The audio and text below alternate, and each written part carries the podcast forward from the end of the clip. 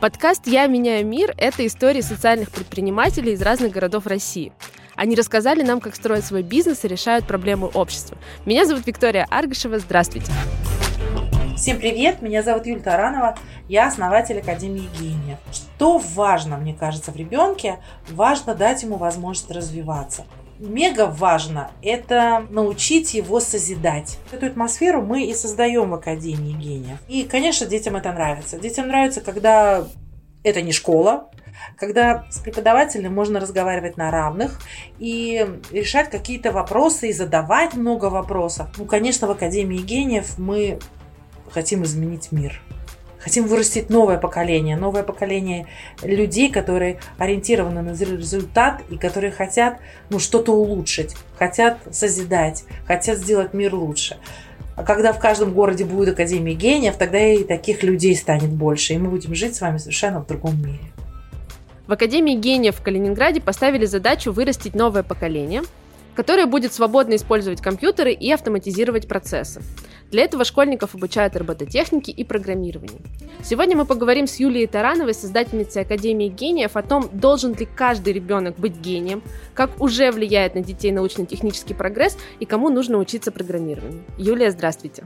Да, всем привет но не только программированию и робототехнике, еще моделированию, электроники, профориентации и все, что нужно для того, чтобы вырастить гениального ребенка, дать ему те инструменты, которые пригодятся в будущем. Расскажите, пожалуйста, как вам пришла в голову идея создания Академии гениев? Такой не, про... не то чтобы непростой путь, но понятный во всяком случае. Я долго занималась автоматизацией бизнеса. И я постоянно сталкивалась с проблемой, что как бы кадров становится все меньше и меньше, людей, которые разбираются в информационных технологиях, все меньше и меньше. И э, понятно, надо было что-то делать. Причем э, как-то раз я выступала на День карьеры и выступала для студентов, рассказывала, ребята, посмотрите, как классно, вы можете, студенты, автоматизировать бизнес, упростить кому-то задачу, люди будут анализировать э, какие-то показатели, а не заниматься тем, что все время будет информацию. Кому-то жизнь сделаете лучше, предприятие начнет работать лучше, мы начнем жить лучше. Ноль эмоций, вообще никто на меня не посмотрел даже. Но это уже с, с годами тогда последняя, вот последняя точка была. Никто даже не посмотрел на меня. Я э, расстроилась, но что делать? Все сидели, втыкали в телефон, и выходит за, за мной человек, показательная история, говорит, кто хочет зарабатывать там типа 300 тысяч? опа, и все таки от телефонов оторвались, ну, и даже не спросили, что делать, типа, мы готовы, мы готовы. Чему надо учиться, куда идти, что изучать, даже вопроса не было. Вот цифра. На самом деле это как бы понятно, что не сильная правда, это было несколько лет назад, 10 лет назад. Это вообще ни разу не правда было. Но, тем не менее, это единственное, что оторвало молодежь от гаджетов. С чем это связано? Почему взрослые не хотят учиться, не хотят делать э, чужую жизнь лучше? Почему только деньги являлись тогда такой мотивацией большой? Ой, ну на, на самом деле я думаю, что ничего в этом отношении не поменялось. Не знаю, потому что э, с точки зрения идеологии у нас все грустно. Вот, э, и сделать жизнь лучше другого, это не становится такой, знаете ли, ценностью. Эту историю я вам хотела рассказать немножечко дальше. Мы вот это вот обсудим. Это классный вопрос Вика, почему это так происходит. Э, но вот э, стимулом для меня явилось создание Академии гениев, что я в этот же день, когда выступала вот перед студентами, пошла еще к школе, школьникам и стала им то же самое практически рассказывать, и 50% сказали, да, мы хотим что-то сделать, какое-то приложение, которое поможет кому-то что-то улучшить жизнь. То есть те, кто помладше, для них э, это большая мотивация, еще вы это увидели так? Да, да, хотя бы 50%. Но когда у меня ребенок был в садике еще, я пришла, кто хочет собирать роботов для того, чтобы маме стало лучше жить, чтобы мама там э, перестала мыть полы, мыл полы робот, а она с вами читала сказки, занималась кто хочет. И это лес рук. Понятно, что какая-то большая-большая проблема, связанная с тем, что мотивация у детей на таком высочайшем уровне в 6-5 лет почему-то снижается. А вы вырастить э, студента с правильными ценностями, ну, уже не представляется никакой возможности. Профессионала, да, наверное, можно. Но э, если у него было заложено вот все для себя, для себя, для себя, и он будет, и, не знаю, там и опаздывать, и будет э, там не вовремя выполнять работы. Ну, и на ценности самое печальное мы в студенческом возрасте повлиять не можем. Вот тогда уже я приняла решение создать Академию гениев для того, чтобы вырастить человека, который владеет информационными технологиями, и в том числе он будет с правильными ценностями, что для меня очень важно. И вы берете детей как раз этого возраста, с 6 лет к вам можно прийти. Я считаю, что в 6 лет это самое нормальное время для того, чтобы, ну, пол шестого начинать изучать информационные технологии детям. Почему именно этот возраст? Но мне, вот, знаете, кажется, исходя вот из опыта работы с детьми, что вот у них как-то в 6 лет чакры открываются, они алгоритм видят. Им не надо рассказывать последовательности, они как-то быстро видят путь от точки А до точки Б. Ну, базовые понятия очень хорошо понимают, если им правильно, конечно, рассказывать их. Как э, это можно делать? Что вы делаете с детьми? Вы с ними как-то играете в Академии гениев? Какие у вас там активности происходят? Конечно, когда ребенок приходит в Академию гениев, это первое впечатление, оно на самом деле мега важное. И когда с ним разговаривают, как со взрослым, на самом деле, человек в 6 лет, ну так, на, на равных, но как со взрослым, уважая, он это сразу первое ценит. У нас все так разговаривают. Потому что, ну, для ребенка это важно когда начинаешь с ним сусюкаться, дети это не любят в 6 лет. А уж когда они начинают заниматься, первое занятие их там по парам соединяют э, и выстраивают, учатся коммуникации. Они вместе пошагово собирают этого робота, изучают, что такое жираф, открывают для себя какие-то непонятные истории ранее. Вот. После этого, когда они уже собрали модель эту, она у них начинает двигаться, вот тогда наступает восторг. Почему? Каждое занятие обязательно ребенок, ну как бы вот достигает успеха успеха. И для ребенка это важно. Он прям сразу говорит, вау, у меня все получилось, я вообще крутой. И вот это постоянное достижение успеха ребенка э, для него самого это классно. Плюс у нас можно все делать. Это важно тоже для него. Свобода вот такая, он попадает в другое пространство, ему с интересом он изучает что-то, классные молодые преподаватели, все гордятся его успехами, и вот глазами ребенка я думаю, что это выглядит как одно большое слово «интересно». Но в 6 лет, конечно, ребенок заинтересован в том, чтобы с ним играли. Поэтому вся методика выстроена таким образом, чтобы ребенок очень хорошо понимал объект сначала моделирования, э, потом понимал программирование, а потом он конструировал все сам, и у него была возможность поиграть. А в игре он обязательно улучшает что-то. А вот вы сказали про преподавателей. Какие это люди? Какая команда работает с детьми? Вопрос про команду наверное, самый такой основной. Потому что понятно, что один человек, даже если он там все классно мега придумывает, то без команды, конечно, построить чего-то, ну, наверное, невозможно. Конечно, я когда беру на работу людей, я в первую очередь разбираюсь с ценностями человека. Даже если он говорит все хорошо человек, но на уровне ценностей он все равно будет транслировать детям свои ценности. Ну, типа, пусть валяются какие-то детали. Ладно, уборщица придет, уберет. Ладно, типа там, не говори маме, что ты опоздал. Ценности всегда проверяются. Ценности в данном случае у нас выше, чем профессионализм. Потому что все остальное мы научим, у нас есть система обучения. Мы берем преподавателей, ну, в районе там, ну, скажем так, до 30 лет. Молодежь, студенты. Почему мы берем э, студентов? Ну, потому что они выросли уже в мире информационных технологий. Они уже понимают, о чем они говорят. Им это самим в кайф и они вот этот вот кайф передают детям. И, и наверное, вот э, это удивление, это радость от результата, это классно с кем-то подумать, это вот передают все-таки молодые люди детям. У меня как раз был вопрос, потому что образование это такая сфера, где сиюминутных результатов не увидишь. А как вы вообще командой оцениваете, что вы поработали хорошо? Ну да, к сожалению, вот образование – это стратегическая история. Это как наш самый важный стратегический запас, что есть в России, и стратегическое оружие образования. Э, не все это понимают, но это правда очень быстрых результатов сложно увидеть, хотя э, мы их тоже видим, потому что у нас после каждого модуля есть защиты проектов, и э, ребенок рассказывает уже, что он за этот модуль изучил, и мы все дружно собираемся и смотрим вместе с родителями, какое поступательное у него движение. То есть мы смотрим, например, э, какие он изучил термины, как он их правильно применяет, как он соотносит функционал и терминологию, как он он э, реализует, например, э, программы, как он может придумывать, как у него горят глаза. Это все важно, и поэтому мы все это оцениваем на защитах. Но в конечном итоге-то, конечно, очень хочется, чтобы наши дети вырастали и поступали в наши же вузы, э, и все-таки работали в наших же компаниях для того, чтобы поднимать нашу же экономику.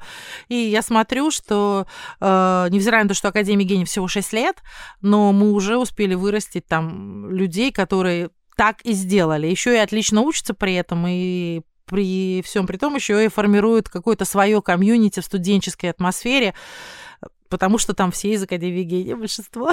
Это круто. Откуда взялось вообще такое название? Почему Академия гениев?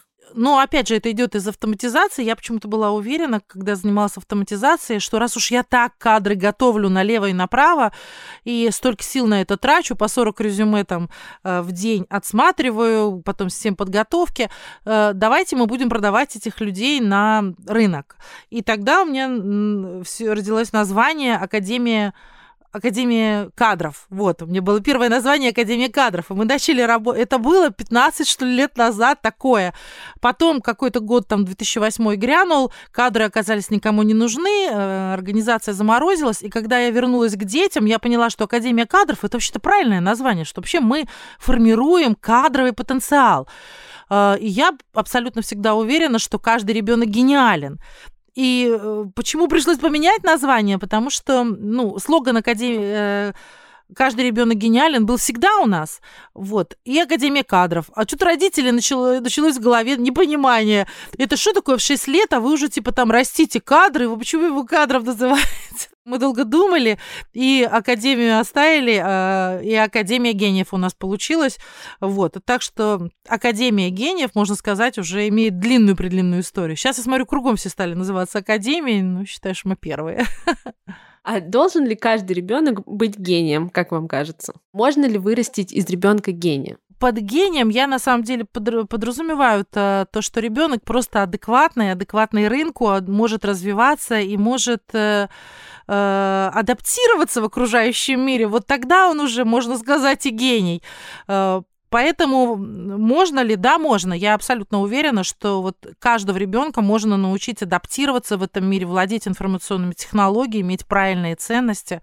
И э, да, и поэтому нужно только создать ему атмосферу, в которой он сможет развиваться. Вы же видите, что происходит. Если ребенок, например, ему не в кайф атмосфера, ему плохо там, то все, о каком развитии можно разговаривать. Он будет выполнять все только как, знаете, как для галочки, в лучшем случае. И будет делать все возможное, чтобы этого не делать, потому что это дети. А если у ребенка хорошо, если ему ну, свободно и спокойно, что тоже очень важно, то он начинает радоваться и с этой радостью получает ту информацию, которая ему в жизни пригодится. А почему тогда именно программирование? Как, э, как оно помогает адаптироваться дальше к жизненным ситуациям? ну, не только программирование, еще и робототехника и много всего. Почему информационные технологии? Ну, потому что, первое, я сама этим занималась очень долго и понимаю, какой там огромный вост... нехватка кадров вот в этой сфере. Порядка 100 тысяч э, человек ежегодно требуется э, просто отраслям нашей развивающейся IT-сферы, а их нету. Это просто беда-беда. Раз. А во-вторых, э, ну а что, у нас есть профессии, что ли, какие-то сейчас без компьютера? Сейчас, может, еще и есть. Но дети наши вырастут, но это все. Я уверена, что не будет ни одной профессии, где не требуется там умение владеть гаджетом, правильно использовать его для созидания, там, например, да, или для работы компьютера, или обрабатывать огромные там, потоки информации. Не будет таких специальностей, ни одной не знаю. Мне говорят, а дворник? Я говорю, ну, а дворник, если будет дворник ребенок, то у него обязательно будет гаджет, и обязательно надо будет ставить туда лайки. Хорошо, ты почу, по, по, убрал там у себя на территории, либо нет. И уже, может быть, будет начисляться зарплата по KPI, как оценивают жители работу этого человека. Правильно ли я понимаю, что вы воспитываете и растите не разработчиков как таковых, а люди, которые э, понимают э, в технике, которые понимают э, в компьютерах и которые используют это как инструмент?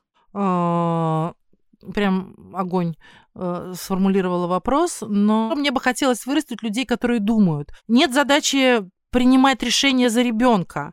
Да, нужно программирование для чего? Для того, чтобы понимать хотя бы, как организована информация в компьютере, раз. Для того, чтобы научить э, оптимально выбирать э, свой путь, потому что все-таки программирование это э, упорядочение своих мыслей, как-то так. Хочется, чтобы они думали, дети, потому что э, если ты хороший даже программистом хочешь быть, и у тебя нет фантазии, ну такое себе. А для того, чтобы совершать какие-то прорывные истории, должна быть развита оба полушария. Ребенок должен читать на мой взгляд. Где он сейчас возьмет это такое море эмоций, море впечатлений для того, чтобы мог придумывать, фантазировать. И владея информационными технологиями, он тогда свою фантазию сможет реализовать уже э, в качестве продукта.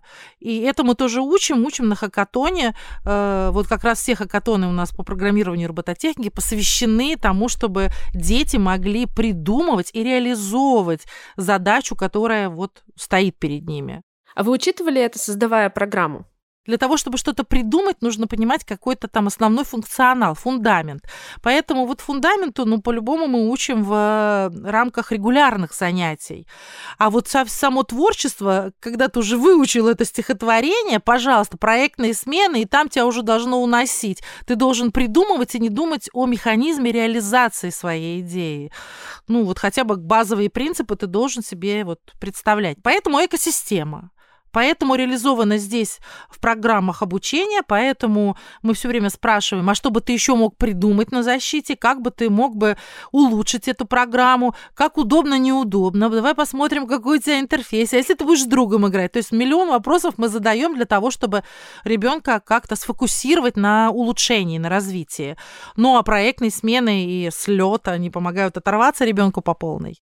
Вика, знаешь, что такое цикл? Цикл, да, да, я знаю. Это то, что повторяется постоянно. Да, молодец. Ну, э, что такое зубчатая передача? Вика знает? Нет, я не, уже нет. Что такое флаттер? Нет, не знаю, что такое флаттер. Ну, вот это постарше. Если зубчатую передачу ребенок знает в 7 лет уже, то что такое флаттер, он, наверное, знает в лет 15-16. Э, это такое кроссплатформенная разработка мобильных приложений, такой язык современный. Что такое Java и разработка там мобильных приложений? Я знаю, я знаю, да-да, что такое Java. Это язык программирования, э, у него есть э, фреймворки, и разработка мобильных приложений я тоже знаю. Во сколько лет это ребенок знает? Я узнала это в 24, наверное. Вот, не очень давно. Ну, наши дети знают, что это уже, наверное, в 11-12. И уже пишут на Java тоже? Ну, они пишут, они разрабатывают сайты, они делают игры. Дети, они у нас разрабатывают сапера, ну, во сколько? Ну, тоже в 12 лет. Морской бой делают в 14 лет. Почему у ребенка сохраняется и развивается интерес? Э, интерес, потому что любому человеку, знаете, там интересно так, когда? Когда ты что-то понимаешь. Как только ты что-то не понимаешь, сталкиваешься с непониманием, у тебя интерес этот, конечно же, пропадает. Ты здесь не понял информацию, потом и здесь у тебя дырка, там и там дырка. И в конечном итоге люди говорят, да, мне вообще это вот неинтересно там игра на гитарах, или мне неинтересно там э, программирование, без разницы. Потому что просто он ничего не, ну, что-то где-то не понял. Мы занимаемся таким образом, чтобы потихонечку э, ребенок все-таки вот эту первую поляну фундамента заполнял понятными для себя историями. И когда потом э, наступает момент, да, действительно, чем старше он становится, тем сложнее, что там говорить, информация, которую мы даем. И когда он что-то там не понимает, то у него уже за счет того, что фундамент весь такой сплошняком правильный, да, и он понимает, что он с интересом его выстроил, он не боится уже вот этих вот э, пробелов в непонимании. То есть он может смело задавать вопросы, за что мы все время и боремся. То есть он уже умеет у нас задавать вопросы, он может честно сказать, я это не понимаю, мне, пожалуйста. И мы будем ему рассказывать, пока он не поймет. 150 тысяч раз. И вот за счет этого ребенок перестает бояться новой информации. Ему уже не страшно осваивать самому что-то, потому что вот все-таки вот основа, она заключается в формировании интереса и формировании отсутствия, что ли, страха к новым знаниям. Они широко очень мыслят с точки зрения, что у них нет ограничений никаких. Но э, про вопросы это, к сожалению, система вот такая прям железобетонная, по-моему, которую выбить очень тяжело. То есть до сих пор дети, они точно так же боятся задавать вопросы. Вот те, которые приходят к нам в 6 лет, не боятся. Те, которые приходят к нам в 12, 13, 14, они уже боятся задавать вопросы. Почему? Ну, наверное, каждый подумает и найдет для себя ответ сам. Но вот этим они отличаются. Взрослые все не задают вопросы. Да, как вы рассказывали про конференции, а что еще можно улучшить? Это такой, по-моему, глубокий вопрос, что, который просто там каждое утро себе можно задавать. А что я еще могу улучшить? Потому что нет вообще предела. Если бы мы с утра просыпались все с таким вопросом, то мы жили бы совершенно в другой стране, на мой взгляд. Обе темы очень важные. Первое – это почему мы становимся равнодушными. Взрослые, я говорю про взрослых. Про детей мы поговорили, вот про взрослых я там с ними не очень занимаюсь. Очень сложно сейчас вообще людей э, на корпоративную культуру поднастроить. И в свободное время люди все меньше и меньше хотят вот заниматься тем, что сплачивает, что вот частичку твоей души другому отдает. Люди становятся жесткими, они перестают делиться эмоциями друг с другом. И почему с детьми не все могут работать? Потому что дети – это равно эмоции. У детей очень высокий эмоциональный интеллект. И для них это мега важно когда их можно подойти, подобнять, когда все понимают, что ты разделяешь э, их ценности, ну, то есть как бы ты гордишься ими. Дети это не надо говорить, они это на эмоциональном вот каком-то уровне все очень хорошо понимают. Как бы вы сформулировали задачу родителей, когда ребенок идет в Академию гениев, что должны делать родители? Расслабиться. Мне кажется, родители должны расслабиться. Моя задача вот просто спрашивать, ну как у тебя там, все получилось ли? И больше ничего. То есть слушать. Просто слушать ребенка, находить время 5 минут, послушать ребенка, и больше ничего не надо. И, ну, на мой взгляд, для развития мозга и формирования будущей профессии, будущего, умения думать, два часа в неделю выделить на детеныша, ну, на мой взгляд, это прям обязанность родителей. А вы еще работаете с детьми с ограниченными возможностями здоровья? Расскажите, пожалуйста, как бы вы сформулировали основные принципы работы с такими детьми? Вот я формулирую это одним словом любовь. Что ты, да, должен приходить и просто любить детей, любить вот их результаты, их достижения, Э, и давать им эту любовь, потому что вот для детей, это для всех детей, но для, для ребят с ограниченными возможностями здоровья, для них это вообще, наверное, важно. Это важно раз, и во-вторых, что для них очень важно, э, самостоятельность что нельзя к ним относиться снисходительно, с жалостью. Вот этого они очень сильно не любят, но и я этого не люблю. Я считаю, что это вообще неправильно, потому что какая разница, ну что ты там, ну сидишь в коляске, здорово, но возьми и научись работать в сфере информационных технологий, зарабатывай на этом деньги. Например, помогай родителям после этого, а сейчас родители им помогают. Реализовывайся сам. То есть у нас нету такого, чтобы мы с жалостью к этому относились. Нет, с уважением. С уважением и с большой любовью. И надо сказать, что ребята нам это вот возвращают прямо как это большущий бумеранг, который по дороге увеличивается. Потому что они вот эту любовь тебе так возвращают, такую радость тебе дают, что это, конечно, заряжает на все будущие занятия. То есть э, вот раз, вот это вот важно. Атмосфера для них важна, важно никакого, э, никакой жалости, важно уважение, важно предоставлять равные возможности, что, собственно говоря, вот в рамках фестиваля у нас есть э, турнир инклюзивный международный янтарный робот, и там принимают ребята э, участие с ограниченными возможностями здоровья. И э, я хочу сказать, что они прям на равных борются. Да, мы понимаем, что есть какие-то нюансы, но когда в одной номинации там был случай, дети участвовали вместе с... Ну, все дети в инклюзии участвовали, и те, и другие. И потом, когда они, родители между собой прям на равных, и дети начали выяснять отношения, почему победила там, типа, Даша, а не я, а Даша, ну, э, там, Даша. Вот, а они ребенок другой. И они, я смотрю, боже, и хочется, конечно, сказать, стоп, ребята, подождите, это же дети с УВЗ. Я так, но я себя останавливаю, говорю, стоп, давайте разберемся, что сделала сделала Даша, за сколько секунд она там, типа, прошла эту траекторию, э, как она собрала робота.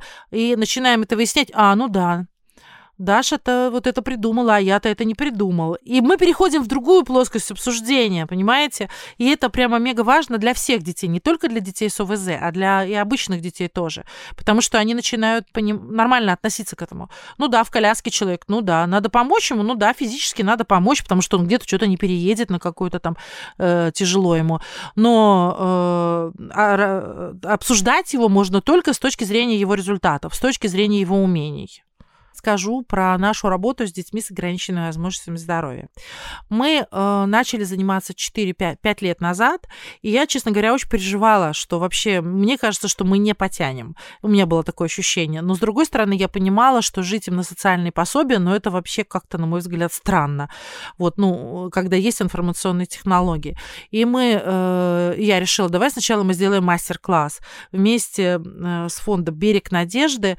Они там занимаются с ребятами ребятами с ограниченными возможностями здоровья, я сама не знала, что это такое еще.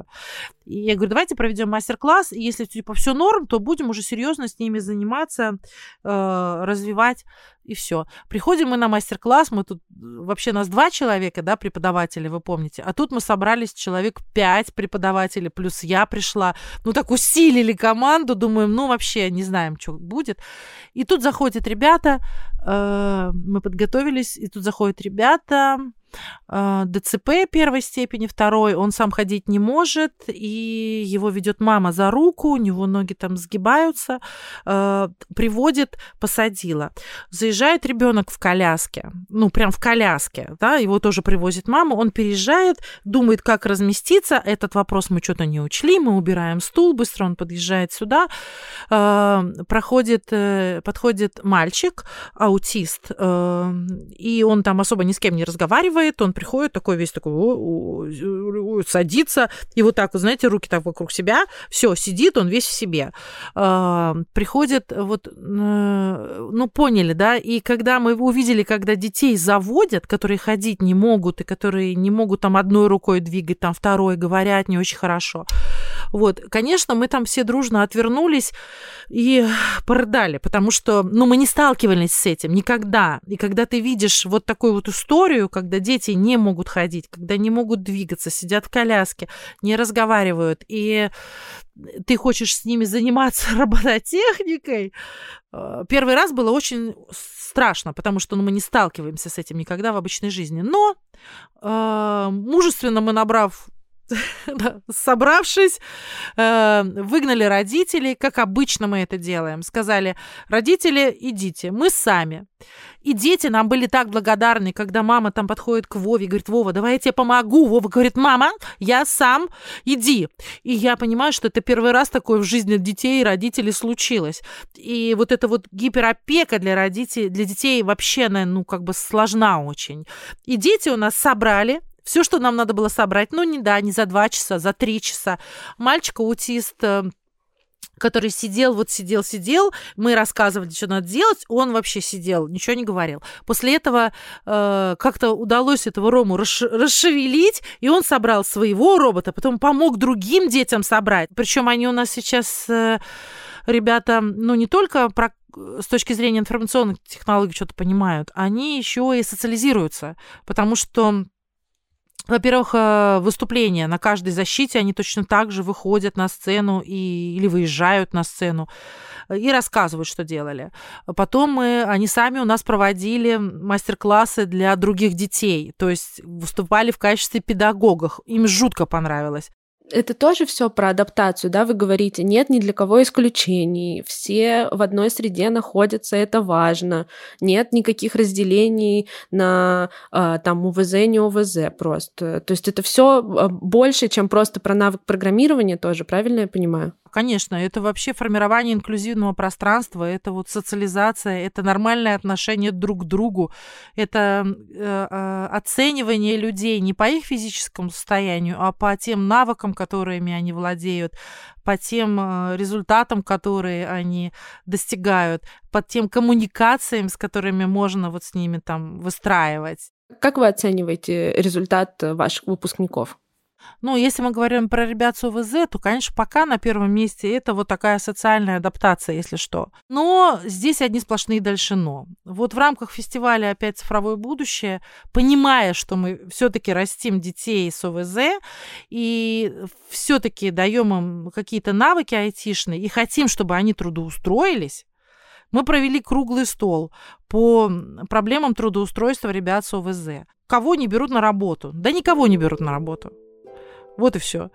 Э, думали, что можем сделать, даже что-то придумали, даже как бы договорились, что возьмут. Но вот, знаете, я так контролирую, конечно. Это не моя там на текущий момент задача. Но я все равно контролирую этот цикл, он для меня незавершенный.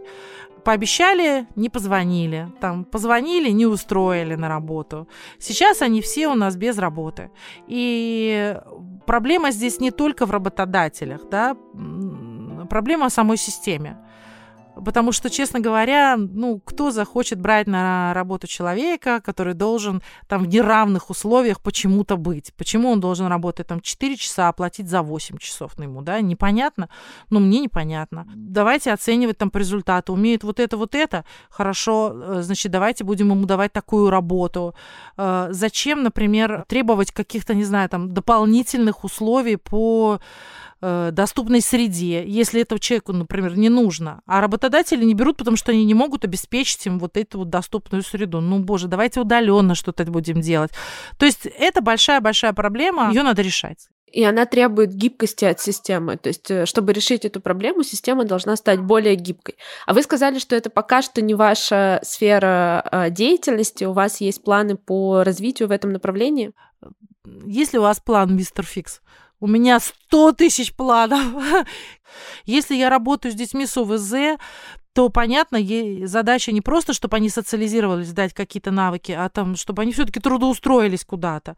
Понятно, что вот, например, я одна, ну, не смогу это сделать, наверное, сто процентов. Вот, поэтому ну, так как мы все-таки частное образование, там социальные предприниматели, и очень болезненно реагируем на это, и гибкие, наверное, и все-таки там тренды какие-то определяем, то оказывается эта проблема, ну, вообще в нашей стране, и теперь вот частное образование как-то пытается консолидироваться, мы создаем э, Российскую Федерацию частного образования, и я вот надеюсь, что вот когда мы объединим все усилия, и, возможно, нам удастся поменять какие-то болевые точки. Вы как раз назвали себя социальным предпринимателем. Я хотела узнать, что вы в это вкладываете, и как вы себя идентифицируете именно как социальный предприниматель. А, знаете, социальный это прям тоже, что не вопрос, то э, в это в массы некоторые думают, что социальное предпринимательство это такое благотворительная история, что вот типа вот ты занимаешься с инвалидами, все, ты значит социальный предприниматель, денег с них не берешь, социальный предприниматель, э, еще что-то там делаешь бесплатно, вот такое себе. Нет, бесплатно это благотворительность. Вообще социальные предприниматели это люди, которые, ну предприниматели, которые решают какие-то глобальные задачи, которые стоят перед государством. Вырастить поколение новое, э, правильное, это глобальная задача задача государства. Вот и я так понимаю, что вот мы этим занимаемся, и это реально важно. Я формирую будущее, я строю будущее. У меня есть представление, как это должно быть, и оно, наверное, совпадает со многими вменяемыми людьми. Э, с учетом того, что вот у нас партнеров в Академии гений больше 60. Вот поэтому много людей, которые тоже хотят тоже строить будущее, которые понимают, что что-то здесь не так. И я думаю, что и государство понимает, что что-то здесь не так. И когда мы можем хоть какой-то, э, вот, не знаю, там, укол добра, только в голову пришло, не укол добра, пилюля добра, что такое дать, э, наверное, у государства будет какая-то возможность еще попробовать, ну, продержаться для того, чтобы все-таки изменить систему. Мы как бы фору ему даем, если что касается государства. Э, наверное, наверное, не знаю, что там они думают, но э, вот что, думаем мы, что нельзя терять ни одного ребенка, что дети растут, и чем раньше мы начнем показывать, что есть альтернативная какая-то история, что, ребята, есть классные люди, есть классные знания, есть э, четкая атмосфера, где мы можем объединиться, есть возможность по-другому посмотреть, есть какой-то оазис э, интереса, добра, правильности, детства, не знаю, что где хорошо. Вот, и у ребенка тоже получается какой-то заряд. Ну, кажется, что одно другому не мешает на самом деле. И, и проблемы решать, и будущее построить, и общество поддержать настоящее. Любой ли бизнес может быть социальным, хотя бы отчасти? Это возможно? Или все таки есть бизнес, который вам кажется, ну, не будет социальным? Да полно таких историй. Вон, торговля, пожалуйста, возьмите, она абсолютно прибыльная. И... Но они наверняка считают, что она тоже социальная, потому что они же люди, детям, ну, как бы людям продают товары. Ну и что, да, торговля. В чем разница там в социальности, мне кажется? Вот созидание слова, вот созидание, оно должно каким-то образом отделять вот зерна от плевел. Если мы вот учим созидать, если мы что-то улучшаем, то тогда это, наверное, социальная история. Хотя э, с учетом закона сейчас вообще четко все прописано, что такое социальный бизнес, социальное предпринимательство ну вот так вот. Э, да, много вообще направлений, где можно заработать купил, продал, все, перепродал еще, получил вот эти, на эти 2% народ и живет. Ну, кому-то это нормально, кому-то, ну, нет. Я вот для себя сформулировала отличие от благотворительности, что оно заключается в том, что благотворительность направлена на то, чтобы такой проблемы вообще не было, а социальное предпринимательство направлено на то, чтобы, наоборот, развиваться и расти. Там, условно, а, фонды, там, комитет против пыток, он направлен на то, чтобы больше не было пыток. И они работают для того, чтобы однажды вообще-то закрыться, а вы работаете для того, чтобы не закрываться и, наоборот, только развиваться. Вы знаете, когда общаешься с молодежью, они разговаривают уже совсем по-другому. То есть для них э, проблема экологии стоят на первом месте. Толерантность, любовь к людям, вот такие вот штуки. И понятно, что взрослые не могут не учитывать эти все тенденции. Конечно, бизнес, который э, как-то пропагандирует, э, что-то продает экологичные какие-то продукты или что-то несет какие-то такие полезные ценности, и становится, ну, ну больше, да, становится больше, на мой взгляд. Э, другое дело, что прибыль тут не особенно при чем, потому что прибыль, она важна в любом любом случае, потому что социальный предприниматель это предприниматель. Прибыль важна. Другое дело, наверное, куда ты ее направляешь и заморачиваешь ли ты там формированию дополнительных ценностей э, потому что это все-таки время, это тоже дополнительные деньги. Ты работаешь там с каким-то глобальным смыслом и несешь этот смысл людям. Наверное, вот в этом вот отличие, да, мир меняется, мир меняется. Я слышу, сколько вы делаете самостоятельно. И вообще там за весь разговор не было ни одной просьбы о помощи или какой-то там мне сложно или нам очень трудно или еще как или там мы не справляемся и даже когда вы рассказывали о детях с ОВЗ вы сказали что мы сделали отвернулись про проплакали но пошли и начали делать а, и все-таки я хочу вас спросить как вам кажется как мы можем помочь вам построить э, э, новое будущее, чем вам помочь вы можете действительно заниматься правильной популяризацией, рассказывать, что социальное предпринимательство это круто. Если нас кто-то услышит из э, людей, которым понятно и там созвучно то, что я говорю, и он захочет открыть Академию гения в деревне, городе, там, чтобы создать такую атмосферу для детей, то это будет тоже ваша помощь, если они вдруг услышат, и там у нас появится больше франчайзи, и появится больше возможностей у детей развиваться в этой атмосфере. А, что касается законодательства, ну, милости просим, наше будущее, вот присоединяйтесь, естественно, к фонду, э, к частному образованию, и вместе будем тоже объединять усилия, направленные на то, чтобы все-таки социальным предпринимателям становилось проще, лучше большое неравнодушие просто к этой теме и большое небезразличие. Это было безумно интересно, и вот очень захотелось попробовать что-то новое благодаря вам сегодня. Спасибо за это. Супер, идите все домой, обнимайте детей своих, и это будет самое главное, что мы с вами сегодня сделаем. Было приятно с вами пообщаться, поговорить, даже кое-что для меня такое глаза вы приоткрыли. То есть посмотрела с другой точки зрения. Спасибо. Это самая ценная обратная связь, которая может быть. Это была Юлия Таранова, создательница проекта Академия гениев, социальный предприниматель, мама трех детей, как мы сегодня выяснили. Спасибо вам.